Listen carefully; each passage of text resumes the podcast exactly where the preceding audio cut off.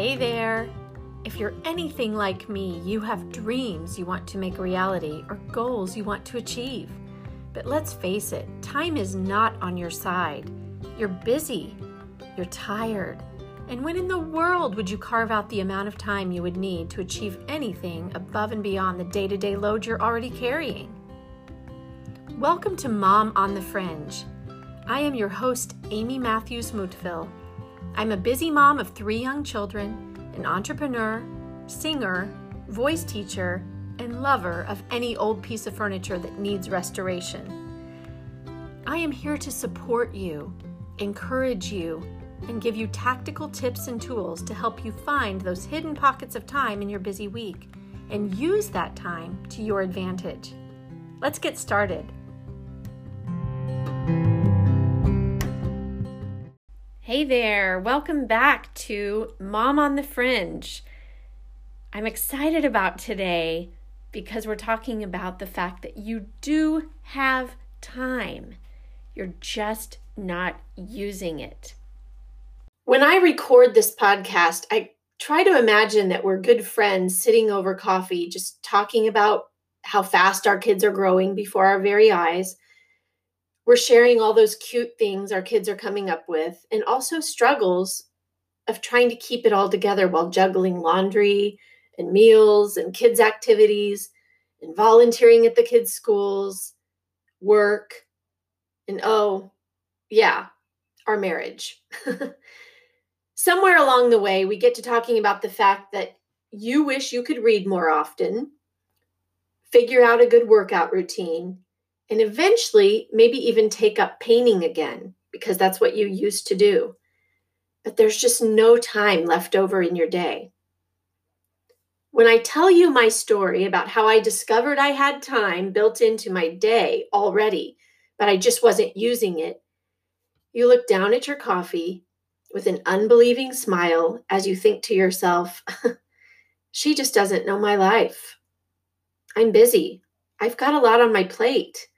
I don't have time for anything I want or need. Well, while that may be true, I have personally discovered that I actually do have time in my day that I was either not recognizing as actual time, or I was using that time for other things unconsciously. Let's talk first about the time we all have that we're not recognizing.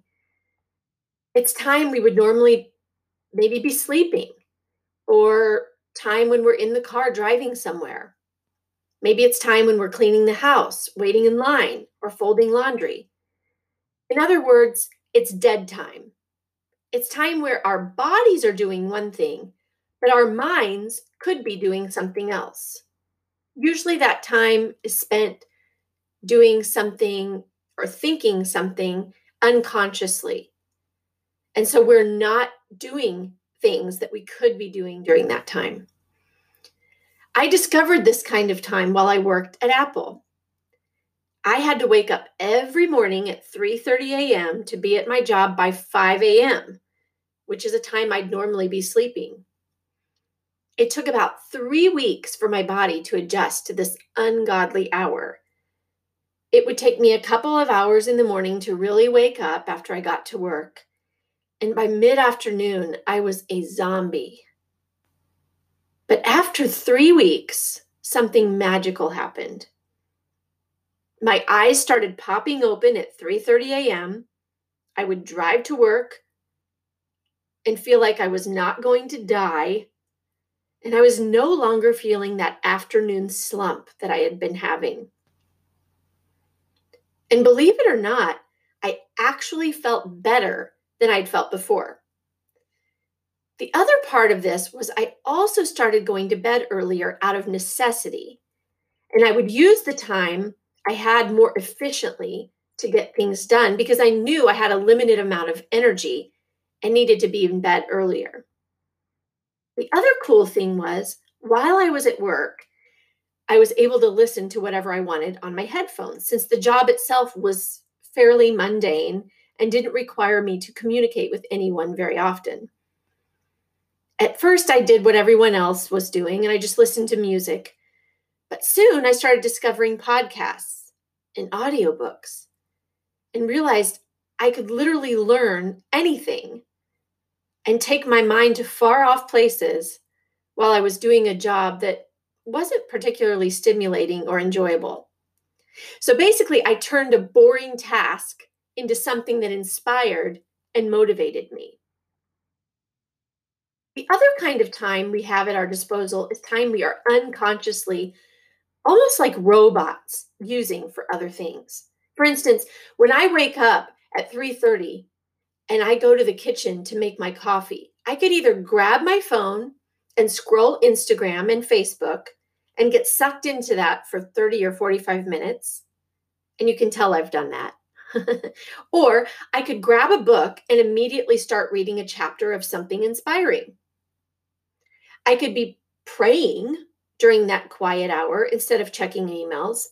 I could be jumping on my treadmill with an audiobook instead of turning on the TV or opening my computer. The choice is mine.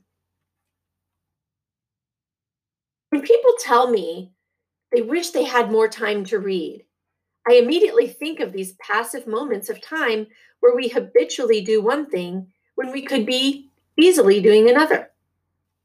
And these habits aren't so easy to break, right? Have you ever noticed how you instinctively go for your phone and just get sucked into it? What started out as a tool that we could use for our advantage of saving time has actually become our master and is costing us in being wise and efficient with our time. What's interesting about this, though, to me, is this issue of time management is not new to our generation of technologically savvy and addicted people. I love the verse in Ephesians 5 that says, we are to walk not as unwise people, but as wise, redeeming or making the most of our time, because the days are evil. If you've been around for even a little while, you realize that we don't have long on this earth. Our time is valuable, and it's important that we actually do something with it that has meaning. This was also a struggle for the Ephesians in ancient Greece. Just like we get preoccupied with our phones and activities that really don't move us forward or do anything for our lives, they too struggled with the same issues and needed to be redirected to turn their eyes on what matters most. Now, while I have no intention of preaching a sermon here, I just want to point out that we are not the first, nor will we be the last generation who suffers from distraction and doesn't utilize our time wisely. Here's what I really want to drive home to you today. There is true richness in the most precious kind of gold in snapping out of our social media-induced trance and experiencing life by being able to be present and focused on the moment we are in. Now, I briefly mentioned in our first episode that I've been greatly influenced by a number of books. And one in particular was a book my dad discovered and gave to me called The Slight Edge. He had actually been to a conference and heard the author speak and was so blown away by it that he bought up a bunch of his books and gave them out.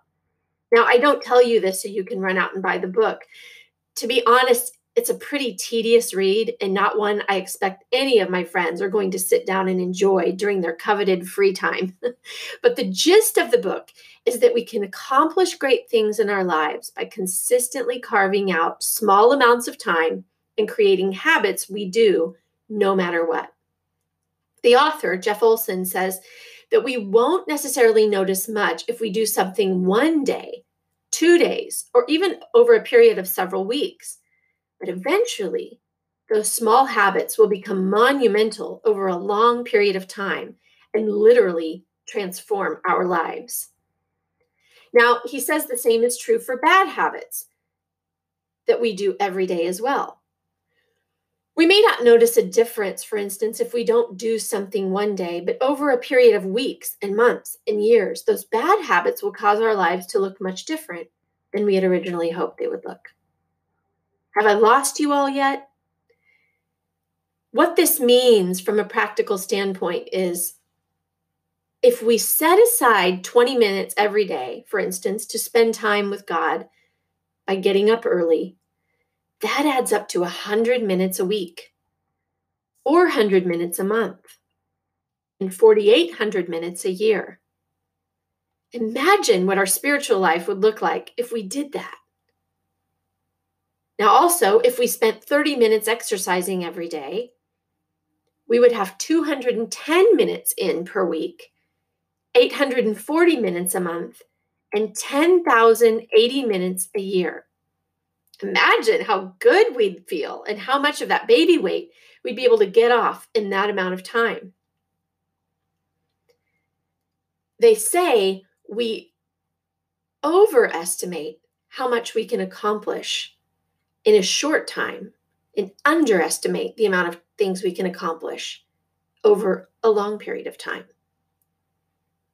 I could also add time working on our business, time spent in quality time with our husbands, time to create, or time just to breathe or meditate or do anything that would give us life. But I think you get the point. There are so many things we can do there.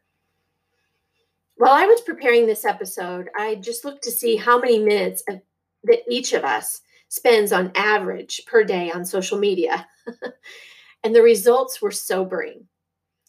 Reports from Facebook showed a staggering 40 minutes per person per day that we spend on Facebook. Instagram is right behind at 35 minutes. Now, that's actually a little bit of an old research that's, I think, from a year or two ago. So I bet you that it's probably a little bit more now. So that means if you're on Facebook and Instagram, you're spending an average of 75 minutes of your day on social media. 75 minutes. Let that sink in. So that means over an average lifetime, this comes out to over 5 years that we're spending just scrolling our news feeds, just looking to see what so-and-so did for their vacation. Isn't that crazy? And that doesn't even begin to cover the time we waste doing other things like texting, watching TV. I will not name the rest because you can think up those things on your own. So I don't say any of this to blame social media or tell you that you should never binge on Netflix. Those things are fun. And I think when they're done within a reasonable framework, they can be enjoyable and entertaining.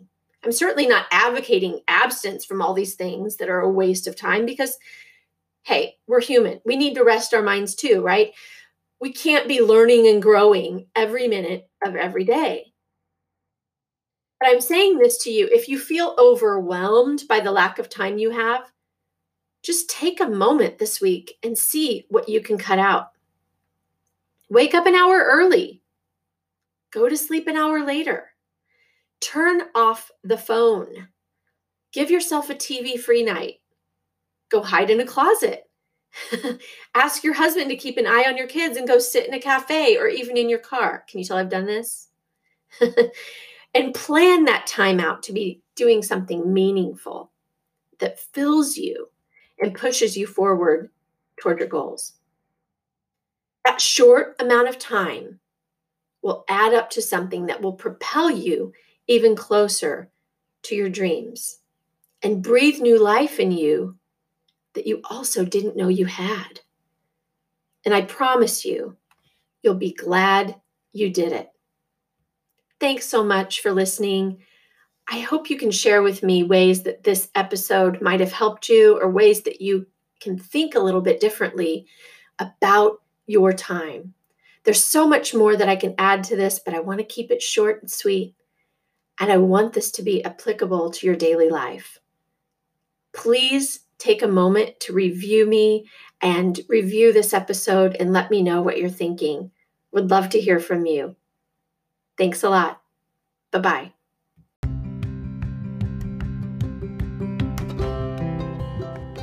Well, that's a wrap. Thank you so much for sticking around and listening to this podcast episode. It means so much for me. And please don't forget to leave a review. Till next time, bye-bye.